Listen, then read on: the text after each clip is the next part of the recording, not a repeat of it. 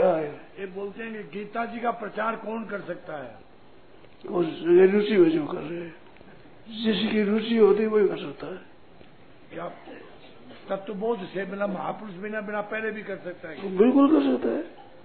पढ़ा सकते हैं पढ़ सकते हैं याद कर सकते हैं याद करा सकते हैं सुन सकते हैं। वो बचत जो जो ज्ञान बढ़ेगा त्यों तुम गीता का ज्ञान ज़्यादा होगा।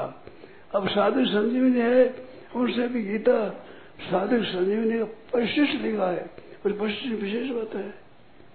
ज्ञान में विशेष खुलती ही बात है। है तो गीता जी की बात है। आप देखो साधक संजीवनी पढ़ो तो मूल पढ़ने की वजह कभी समझ ज़्यादा आएगी और साधक संजीवनी पढ़ो और बशिश आएगी आता है नहीं आप इनको याद है गीता जी।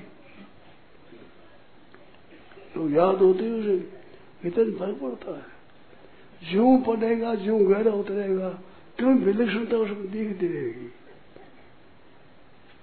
बहुत विचित होता है। गीता में बहुत ज्ञान भरा हुआ है।